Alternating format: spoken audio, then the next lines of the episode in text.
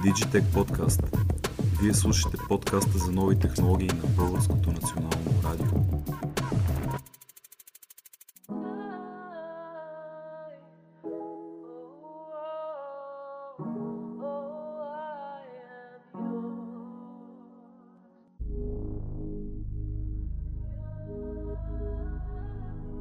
Слушате подкаста за дигитален маркетинг и дигитална реклама Digitech Podcast. Днес ще се занимаваме с една изключително интересна тема, която цяла година се опитвам да стигна до нея. Темата Instagram за бизнес. Казвам добре дошла на Теди Рафаилова. Здравей, Теди. Здравей, благодаря ти за поканата. Благодаря ти много, че дойде. Много отдавна искам да се видим и да говорим точно за това нещо. Мисля, че ще бъдем полезни и интересни, каквато е целта на подкаста, който, впрочем, вече може да намерите на binar.bg и във всички популярни платформи за слушане да бъдем полезни, по-скоро събеседниците ми да бъдат полезни. Направихме един епизод какво е да бъдеш консултант в една агенция като вашата, но за сега толкова. Мисля да не губим повече време.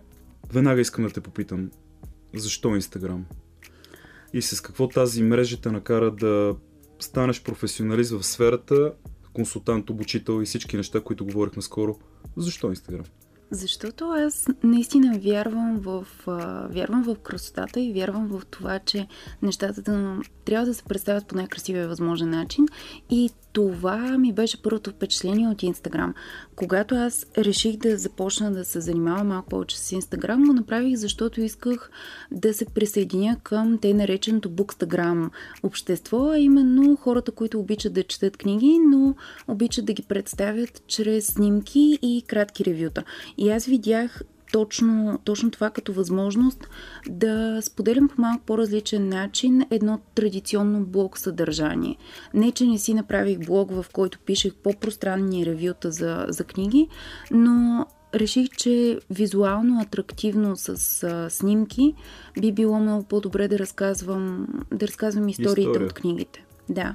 И по този начин, всъщност, присъединявайки се към Инстаграм, осъзнах, че това е платформа, която изисква много а, креативност от своите, от своите потребители и до голяма степен там да задържиш вниманието на някого и да го накараш, освен да погледне твоята чудесна визия, която ти си направила или хубавата снимка, но и да отвори и да чете копито, текста, който я предружава, е много, много по-трудно и изисква, изисква до голяма степен да, да се замисляш много повече върху това, което публикуваш, което е едно предизвикателство и на мен, на мен това нещо ми допада. В последните години Инстаграм така започнаха да взимат, аз го наричам най-доброто от всички други платформи. А, така, например, те, те въведоха Reels, което е а, техния отговор на TikTok. Така, например, те а, сложиха съвсем наскоро това нещо, което ще си поговорим малко по-нататък.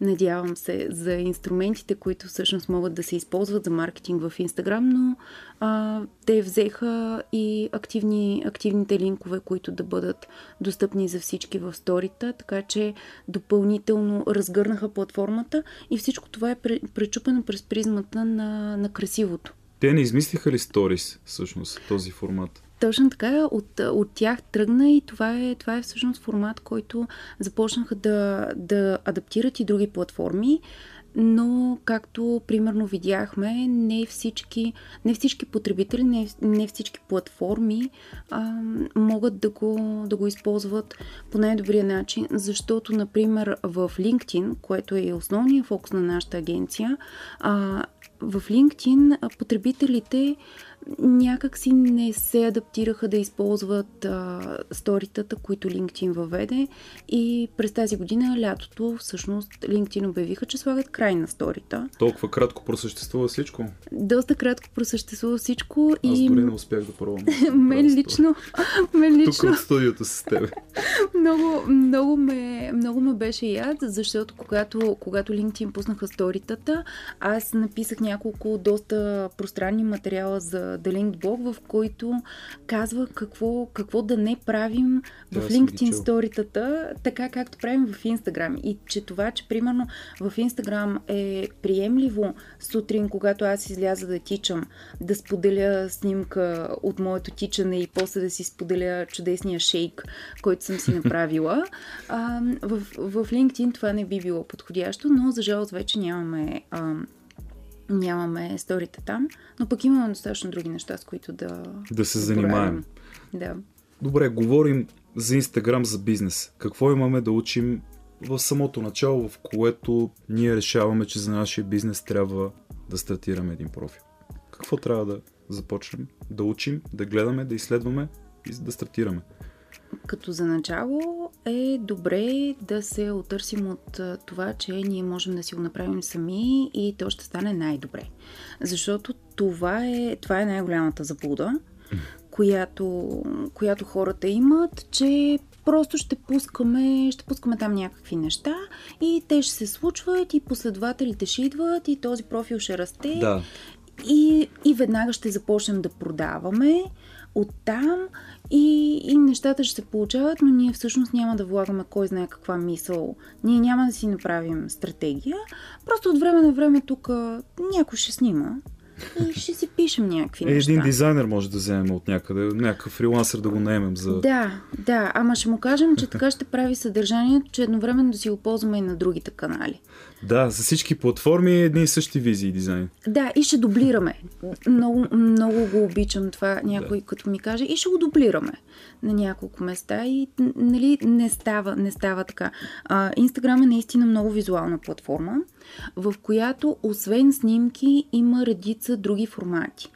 И много често това е основна грешка, а, включително и на, и на големите агенции, че много по-лесно е просто да имаш, да си направиш, ние го наричаме календара на успеха, което ти е контент плана, Обикновено се, ние го правим на две седмици, защото сме видели, че по този начин осигурява достатъчно, достатъчно време за изработка на дизайни и за, и за премисляне, но а, някои колеги го правят включително на месечна база.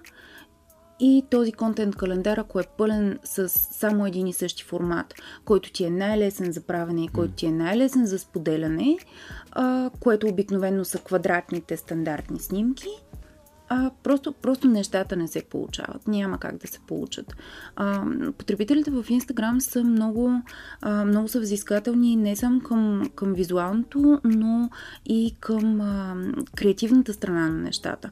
Тоест, ако ти във всеки един момент не намираш начин по който да ги провокираш, те да спрат този безкрайен скрол, и не просто да ти дадат едно сърчице, а да отворят, да прочетат какво си написал, да запазят поста и да го споделят след това. И най-вече да влязат и да разгледат, да последват линковете, било то в стори, било то в, в, в твоя профил линка – и да, да разберат нещо повече за теб, няма как, да, няма как да се случи.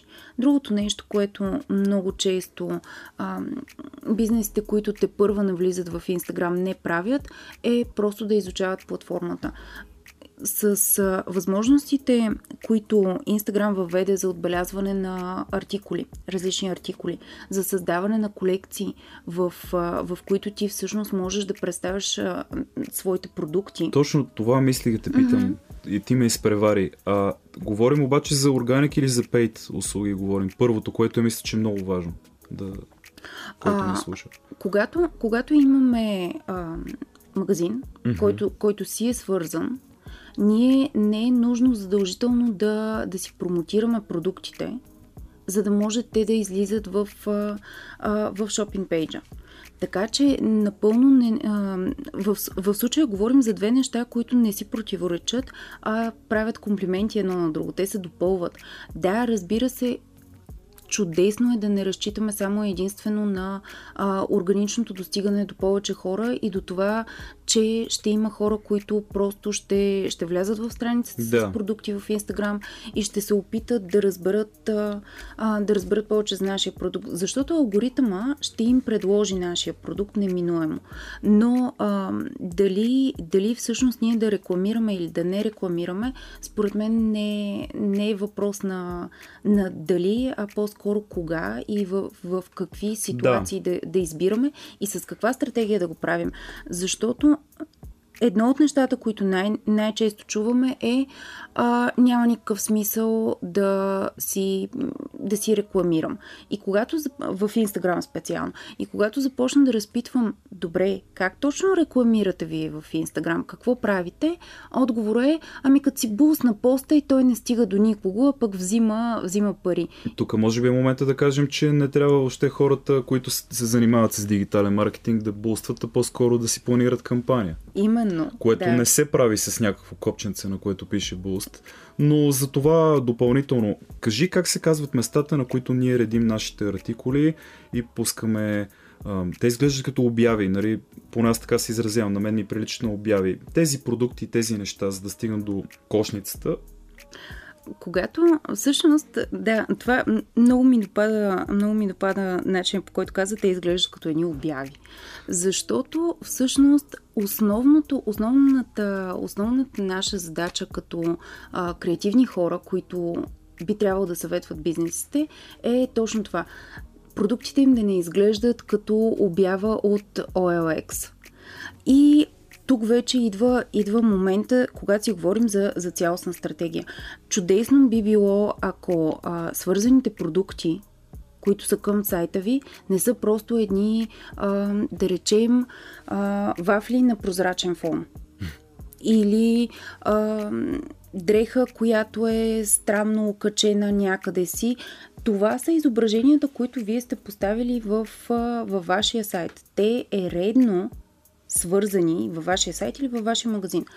Те е редно свързани да изглеждат по начина, по който платформата изисква всичко да изглежда в нея. Тоест, ако имаме платформа, в която а, всичко е много красиво, много добре аранжирано, редно е и продуктите, които ние ще виждаме в, в магазина, свързан към платформата, да бъдат красиво аранжирани. И това е нещо, което всъщност, ако се направи като инвестиция, няма да бъде а, единствено полезно за целите ви да продавате в Инстаграм, напротив, на всеки един потребител, независимо от къде идва той, независимо дали идва, да речем, от а, Google реклама и просто отвори вашия сайт и се опитва да разглежда продуктите ви, на него ще му направи много по-добро впечатление, че примерно тази книга не е просто поставена а, в едно 3D, ами ви е показана в някаква обстановка. Или този продукт в този момент до него има един усмихнат човек, който, който го използва или който го носи. Така че, да, в най-лошия случай те изглеждат по точно този начин. А, разбира се, това си има и предимства. Има... Аз, аз не съм дизайнер, аз съм маркетинг експерт, но ако, ако тук може би имаш колега дизайнер, той ще да каже не е добре, когато продуктите са на бял фон, защото по този начин ние ги виждаме и можем да добием по-добра представа. Така че а, разбирам и двата подхода, но не е нещо, което аз препоръчвам. Това, което аз препоръчвам е нека вашите продукти са достъпни а, на, вашата, на вашата Инстаграм страница и са отбелязани в снимките, които вие публикувате. И давам пример. Ако да речем, аз се опитвам да ти а, продам тези слушалки. Чудесно би било на снимката с тези слушалки, в която аз разказвам за, за тях, да съм ги отбелязала като продукт. По този начин те веднага ще излязат и ще се показват като продукт на хората и хората ще могат, когато ги видят тези, тези снимки, просто да си кликнат и да си, и да си им излезе продукта. Така че от тази гледна точка а, добре е да се комбинират и двата подхода. И именно заради това аз пак казвам, не е добре всичко да си правим сами, защото това, което аз бих препоръчала като маркетинг експерт, може би няма да е това, което човека, който разработва сайта, би, би казал, че е постижимо. Затова ние винаги работим в много, много, много тясна връзка с нашите клиенти, за да можем да си постигаме резултатите. Колко поста на ден? Не са ли те питали? При стартирането на профила. Питам, а, питам аз как така на ден? Защо на ден? Защото някой ще каже, моята стратегия е да публикувам всяка сутрин, всяка вечер. Такава ми е кампанията. Ами... Има мацки много артикули. Какво ще им кажеш на тези хора? Ами, чудесно. А, при положение, че някой идва и казва, аз имам стратегия, не знам аз за какво съм. Защото иде... Ами, да, това е, това е такава още една забуда. А, експертът дигитален маркетинг, той не е просто човека, който ви поства предварително подготвените от няколко постове основната част на нашата работа е аз да дам ноу-хауто, да направя стратегията. Оттам нататък вие може да си ги публикувате и сами може да си ги съставяте и сами. Ако аз съм ви направил достатъчно добра стратегия. От тази гледна точка, когато някой се опитва или се, се опитва той самия да наводни пространството със съдържание или някой го съветва да, да поства, да публикува през цялото време. Не да, да публикува всеки да ден. Публикува... Може би, айде, не се нали, изразих много правилно колко не, поста не, не, на ден, на седмица даваш... да речем. Mm-hmm. А ти даваш чудесен пример, защото това е нещо, което съм чувала. Ами аз ще пускам на ден по 15 сторита и 3 пъти, 4 пъти ще пускаме на ден на снимки, един път това, един път другото. И аз казвам, вижте какво, това нещо не работи. Това не е начин по който алгоритъма работи. Да, никой от нас не знае какъв е точния точен начин, по който алгоритъма на която и да е платформа работи, но а, знаем, знаем със сигурност няколко неща и това е, че прекаленото наводняване със съдържание не работи. Абсолютно а, това е първо разход на вашите усилия, защото всеки един пост трябва да бъде качествен. За ти да, за да го направиш качествен, не може да ги бълваш. Да, с... трябва да си отделил време. Именно. Това, което аз препоръчвам а, най-често е минимум 3 поста, които се намират в грид които са ни есенциалните постове, носители на информация. И ние, ние в тези постове всъщност правим до голяма степен сторителинга. Ние разказваме за нашите услуги, ние мотивираме а, други бизнеси да се свържат с нас и или мотивираме а, крайния потребител да влезе и да разгледа малко повече за нашите продукти. Отделно обаче тези три поста е чудесно, ако може да се а, комбинират с някои от другите формати, които са малко по-бързо оборотни. Например, това са сторитата. Ако в един профил имаме само и единствено, както казах, един и същи формат, първо този профил е скучен, второ алгоритъма този профил малко или много го смята за а, неактивен и а, спира, спира да показва съдържанието му. И трето, ние, ние изгубваме една голяма част от потребителите, които точно в този момент няма как да са а, да, да е достигнал до тях нашия пост. От тази гледна точка, ако ние си комбинираме пост, който си е в грид, било то кратко видео под 60 секунди, квадратното видео, което си поставяме в грида. Било то карусел с снимки. Това са до 10 снимки, отново квадратни, които могат да се, да се разглеждат от потребителите. Или дори стандартната квадратна визия, която си стои в грид. И това са ни три поста. Един от които, примерно, аз бих казала, нека е малко по в началото на седмицата. Просто да са разпределени, да са разпределени равномерно, но аз препоръчвам да има и пост през уикенда. Защото именно през уикендите а, хората най-често влизат в, а, в Instagram крайните потребители. Така че ако вие правите бито си комуникация, би било чудесно, ако задължително си сложите по един пост през уикенда. Защото това е времето, в което хората обикновено влизат, в Инстаграм, за да се похвалят те с това какво правят или за да потърсят вдъхновение какво да правят, какво да си не пазаруват. Това е момента, в който те могат да видят вашия продукт. Отново казвам, това е ако правите бито си комуникация. При B2B комуникацията, да, там малко, малко по-различни са, малко по-различни са похватите, защото ние си комуникираме с други, с други бизнеси, но до голяма степен, ако ние можем да покажем а, една пълна картина на нашия бизнес, то това може да стане само единствено използвайки различните формати. Имаме Instagram Live, който можем да използваме. А, имаме, имаме сторитата, имаме, както казах, линкове в сторитата, където ние всъщност можем да си, да си насочваме а, партньорите и да насочваме потребителите да гледат а, нещата, които ние имаме в нашия сайт. Нещо, което до преди месеци половина-два беше достъпно само и единствено за профили с а, повече от 10 000 последователи. Така че към този, към този момент всеки малък бизнес може да използва линковете в сторитата. От друга страна, по време на още първия COVID локдаун имахме, имахме така доста, доста бизнеси, които започнаха да се ориентират към а, отбелязването на продукти, включително и в сторитата, не само в, а, в техните м- в техните постове в Grid. Имаме специален стикер, който, който е насочен по-скоро и към, а, а, и към потребителите на Instagram, за да могат те да засвидетелстват любовта си към а, малките бизнеси и да ги подкрепят. Така че а, има много неща, които обаче ние трябва да насърчаваме другите да, да погледнат, за да могат те да, да, да споделят малко по-ефективно.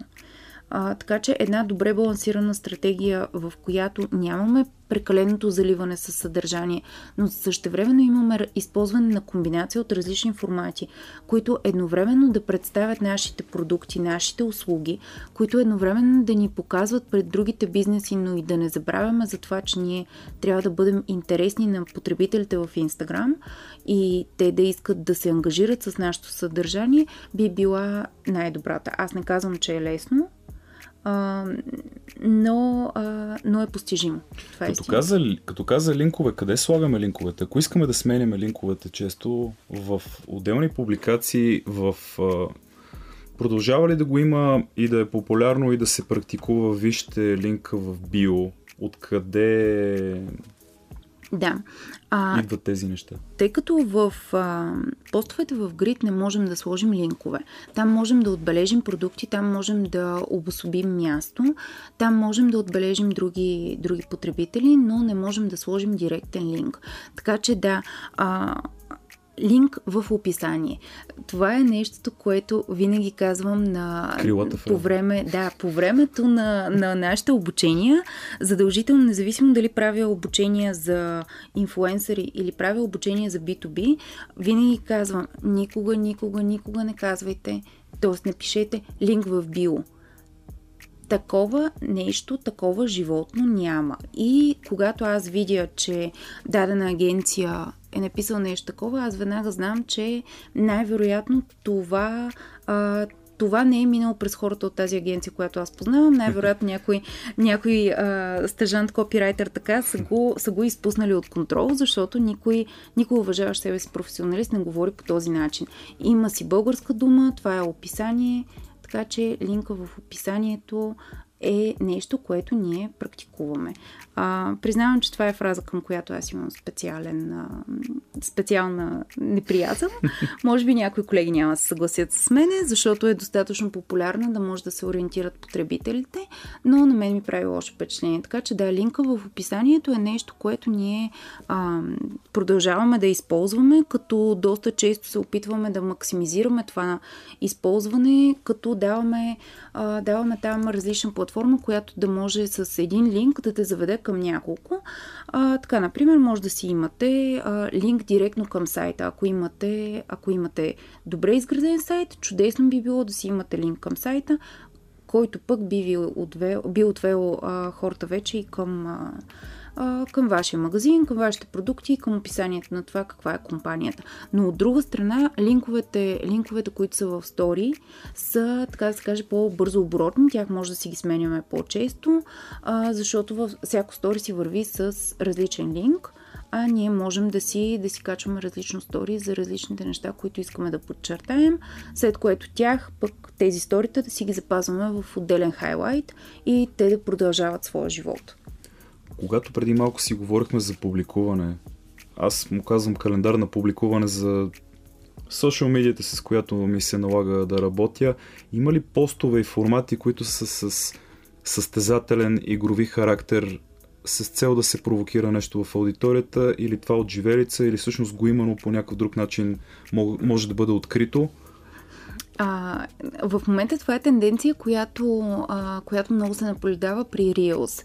Reels бяха отговора на Instagram спрямо кратките видеа на TikTok и а, определено това е, това е формат, който препоръчвам, защото там има определени, а, определени предизвикателства, определени моди, които, които могат да донесат а, потенциал за вирусно съдържание на дадено, дадено кратко клипче, което вие сте направили. Най-лесният начин да се ориентираме за това как, как бихме успели да използваме този потенциал е да разглеждаме платформата. Да разглеждаме платформата и да гледаме какво хората в нашата, в нашата сфера и в нашата общност правят. Така, например... Това ще да те питам, да. Да, да. Така, ето, давам пример. Да речем, ако а, вие правите маркетинг на, да речем, а, хайде да го кажем, на издателство. А, давам го това като пример, защото аз самата, точно преди да влезем в студиото, тъй като аз съм и букстаграмър, както казахме, а, направих един рил, който, който беше точно на, на книжна тематика. И така, например, има, има различни моди, които са, да речем, имаме предизвикателство, което някой започва с подреждане на а, книги в цветовете на дъгата. Към това негово оригинално клипче си има аудио, което това аудио всъщност всички други използват след него. И а, тъй като аудиото е а, достатъчно популярно, можеш съвсем спокойно да си отвориш, да си разгледаш какво другите потребители се правят и алгоритъмът до голяма степен това нещо го избутва малко по-нагоре, защото знае, че това е а, съдържание, което в момента е интересно. По същия начин е не само с този тип предизвикателство, по същия начин е с използването на а, различна музика за кое, което е нещо много по-подходящо, защото пак казвам, ако вие сте а, компания, която се занимава с предложи, предлагане на софтуерни услуги, а, много трудно ще вие да си направите рил, за който да си намерите а, точната мода в една платформа, в която до голяма степен по-голямата част от тези, от тези модерни, а, модерни аудиоформати е свързана с а, ежедневния ни живот. Да речем с книги. Да, ако сте издателство, ще ви е много по-лесно, но ако сте софтуерна компания, ще ви е много по-трудно. В този случай, освен, че трябва да бъдем креативни, можем да, а, да се ориентираме и към различна музика, която в момента потребителите в Инстаграм използват за техните рилове и обикновено а, това нещо, всички тези неща можем да си ги намерим по един много лесен начин, като си кликнем на трендинг. Това е една иконка, която излиза съвсем долу. Такива неща ли определят аудиторията ни? Когато гледаме хората какво правят, близки до нашия бранш или? А, ти, ти казваш какво определя аудиторията ни, ние определяме аудиторията си. А, в началото, когато определяме, когато съставяме стратегията с всеки един от нашите партньори, ние винаги питаме за това какви са неговите цели, за да можем ние да определим към каква аудитория да се насочим. Така, например, ако, а, ако ние да речем се опитваме да продадем а, услуга, която е свързана а, с. А, да речем Data Science. Да, тогава ние проучваме, правим проучване на аудиторията, изолираме а, хората, акаунтите, бизнесите, към които ние ще се насочим и правим ясно разграничение между съдържанието, което ще бъде полезно, за да се свържим ние с тези хора и за да им представим продуктите по най-добрия възможен начин и за да ги привлечем за една активна B2B комуникация или това, което просто ще ни донесе много вирусен потенциал и много последователи. Mm. Защото има, има голяма разлика. B2B комуникацията не е комуникация за фолуари, тя не е комуникация за последователи, тя е комуникация, която има за цел да, а, да повиши разпознаваемостта на бранда от други бизнеси и да осигури крайна сметка продажбите. Така че това е от първостепенно значение. По-скоро лоялността, изграждането на лоялност с една определена точна аудитория, която знаем, че е нашата аудитория и оттам нататък вече, да, чудесно би било, ако можем да, да, да имаме и вирусно съдържание и да струпваме последователи, защото за, за жалост това все още е нещо, което, на което хората много държат, когато искат да видят своето развитие. А, и ние обикновено винаги казваме, вижте сега за нас, а, за нас увеличаването на последователите върви паралелно с всички други наши цели в стратегията. Но то не е самоцелно и никога не би трябвало да бъде самоцелно. Освен ако не искаш да станеш просто един инфлуенсър. в кавички. Да, което мисля да не се спираме днес върху тази mm-hmm. тема. Как смяташ за този похват? Определяме ключови за нас акаунти, които са подобни на нашия бизнес, но ако имат над 50 000 последователи, тогава започваме да ги имитираме, следваме. Какво ще кажеш за как ти звучи? По принцип, да се опитваме да имитираме когото и да е, а, винаги е лоша, винаги е лоша стратегия. Ние искаме неговите последователи, ако мога така да си ами, задам въпрос. Вероятността да, да, получим, да получим част от неговите последователи е много голяма, защото алгоритъмът веднага ще започне да, да му предлага подобни, е, да, да предлага на потребителите а, акаунти, които са свързани а, с неговите интереси. Сега, това по принцип, а, разглеждането на другите хора, които са в твоя бизнес, е стратегията, която а, трябва да прилагаме към абсолютно всичко, не само към Инстаграм. Да, разбира се, че трябва да знаем какво правят другите хора, да видим какво ни харесва, какво според нас би било а, много подходящо да вземем като добри практики, но и същевременно да си дадем сметка за това, че а, може би не искаме да правим също нещо, което правят и всички останали, защото попадаме в един вече прекалено сатуриран сегмент. И честно казано няма никакъв смисъл всички да правим едно и също нещо, при положение, че, ам, че имаме въображение. И всеки, всеки бизнес сам по себе си е различен. Така че не можеш да дадеш една формула. Ако вие сте а, такава компания, правете това и това и това и всичко ще е наред и ще може да се представите по, по най-добрия начин. Вие си имате собствен стил, това е чудесно в стратегията това нещо трябва да влезе. Но да, ние винаги правим а, много, много а, пространен ресърч а, на всичко това, което се случва с водещите и лидерите, които а, всъщност са много по-дълго време в тази платформа. Така че отново комбинация между двете. Но такива, аз, аз просто не обичам да давам формули, защото знам, че а, знам, че звучат много кечи. И са, обаче са индивидуални за всеки бизнес. Но са индивидуални, да. И ако аз ви кажа нещо и вие го направите и то не сработи, да. няма никакъв смисъл. Оставяме коментар веднага след като са публикували нашите конкуренти. Какво смяташ за този подход? Оставяме коментар под техен пост. Показваме, че сме тук. На кой, как влияе? Това още похватли или някаква а, Отчаяние. имаше преди, в, по в началото, а, когато започнах да занимавам с Инстаграм, имаше много такива, много такива съвети. И сега аз бих искала да попитам а, това, ако, този, ако в този коментар няма, няма някаква стойност, която е, веднага я казвам, ако да речем ние решим, че, че искаме да поздравим Кока-Кола. Ние сме друга, да речем, бутилираща компания. Искаме да поздравим Кока-Кола за новия им успех.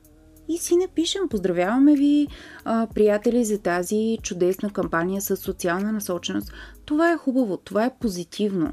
Да, ние сме там, да, на нашия акаунт си пише, че ние сме, да речем, Пепси, или сме а, друга такава голяма компания, но в случая това е позитивно съдържание. Ако просто минем и след всеки пост на, на наш конкурент, така да се каже, а, просто пишем а, о, чудесен пост, о, страхотен пост, в един момент а, това нещо започва да става... То си речи, че не е истинско, Точно не така. е направено, както казваш, позитивно, то е направено с някаква корисна цел и а, реално потребителите виждат, че малък бранд досажда на големия батко, който... И започва да се чуят какво се случва.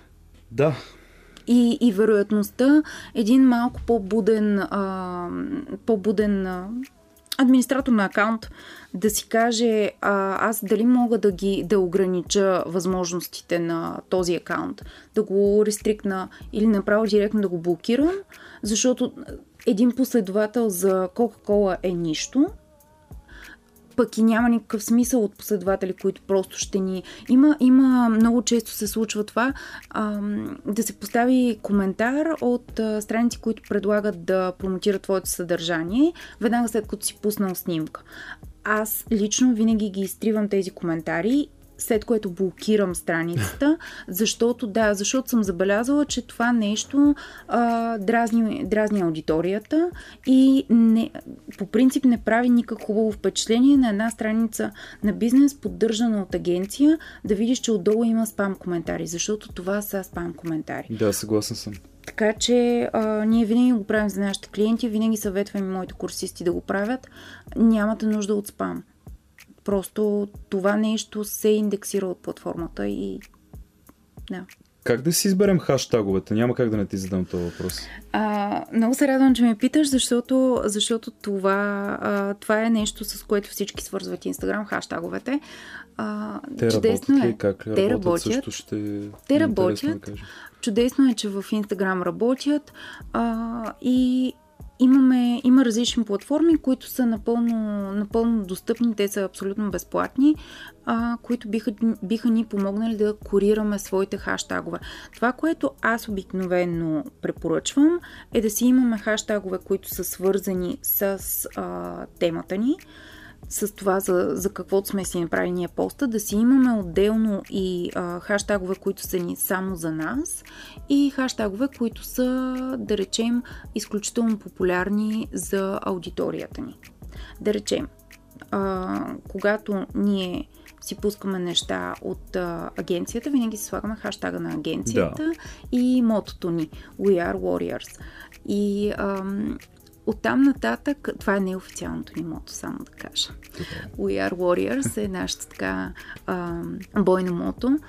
Но а, винаги, винаги присъстват, а, присъстват тези хаштагове. Отделно вече си слагаме неща, които са свързани с конкретния пост и неща, които са доста по-глобални.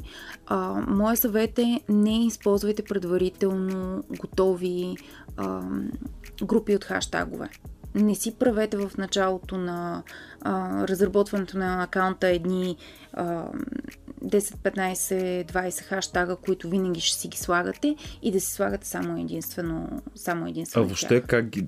Извинявай, че те прекъсвам. Mm-hmm. Повтаряме ли тези хаштагове, които са най-характерни за бранда, както ти даде пример с... Да, Повтаряш ги във всеки един пост. да. Но Но да не са останалата всички. част, но, но просто останалата част нека е, нека е разместена. Те колко са? 30 ли е лимита? Или има някаква промяна? А, 30 си остава лимита, mm-hmm. аз обикновено препоръчвам да ползваме около 20. Защото, защото това е най-добре. А, сега, още нещо, което е много важно. Преди имаше една такава тенденция, в която хаштаговете се добавяха в първия коментар. И първия коментар под поста ти с само хаштаговете. Мгм. А, аз не го препоръчвам като подхват. Добавяйте си ги в копито. Има достатъчно а, красиви начини, по които можем да си ги скрием тези хаштагове, да речем да си оставим свободно място. Но и, Няколко реда. няколко реда, да. Но и дори и да са дори и да са там хаштаговете, какво лошо има в това? Някаква мода беше това, ако не се лъжа. И, даже и във Фейсбук се използва. Да. Понеже сме накрая, кажи, моля те, кои са важните показатели, които трябва да следим, когато се интересуваме и изследваме резултатите си за нашия бизнес? Това, което Инстаграм направиха и което всъщност до голяма степен промени начина по който хората виждат своите профили, е въвеждането на Professional Dashboard. Professional Dashboard е нещо, което е а, достъпно за бизнес профилите, бизнес акаунтите и то дава изключително разширена информация. Ти можеш да си виждаш а, промяната в ангажираността на аудиторията, при, за седмица, за 30 дни, за 90 дни, можеш да си разглеждаш а, демографията й, отново доста, по, доста по-разширени а, данни и най-хубавото е, че можеш да виждаш активните часове на твоята аудитория.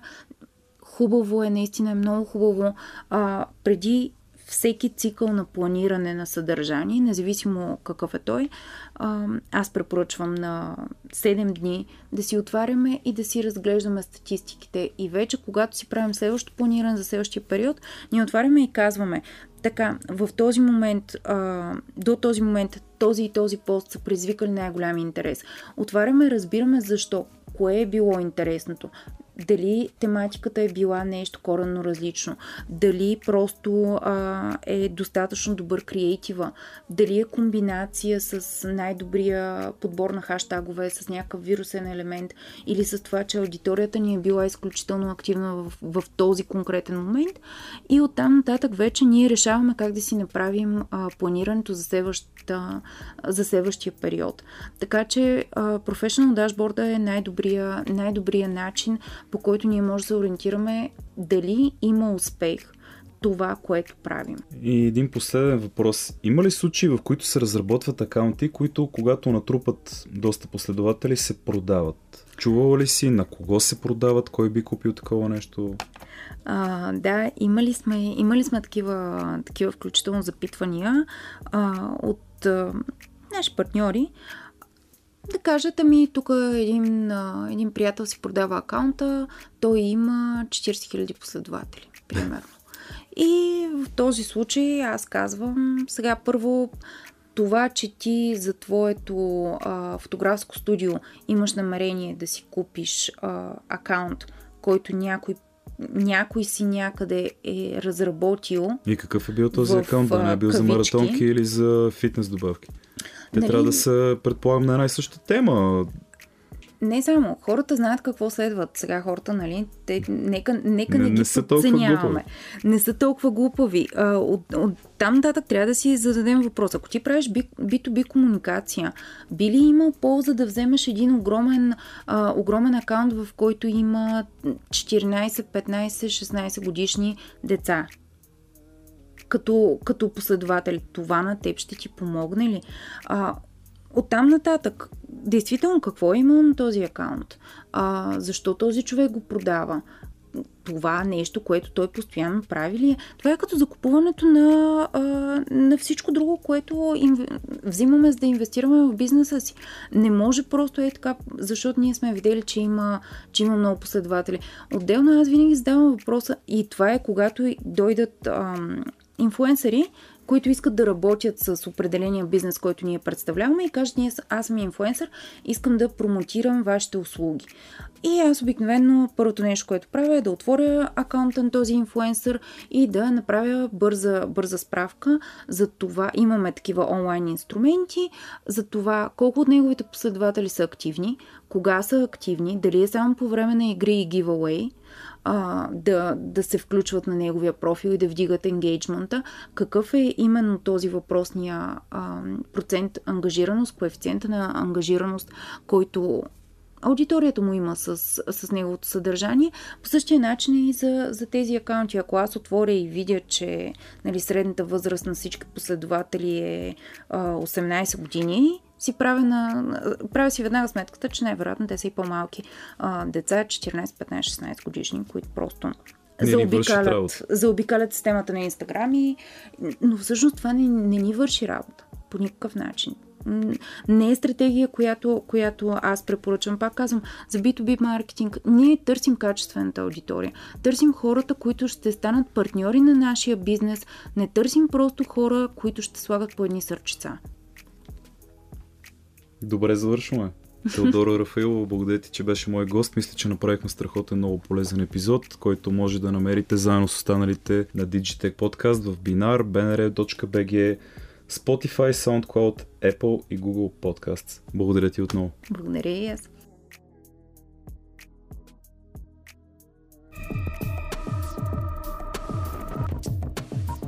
Digitech Podcast. Ако искате да чуете всички епизоди на Digitech Podcast, потърсете BNR Podcasts в Spotify, SoundCloud, Google и Apple Podcasts. До скоро!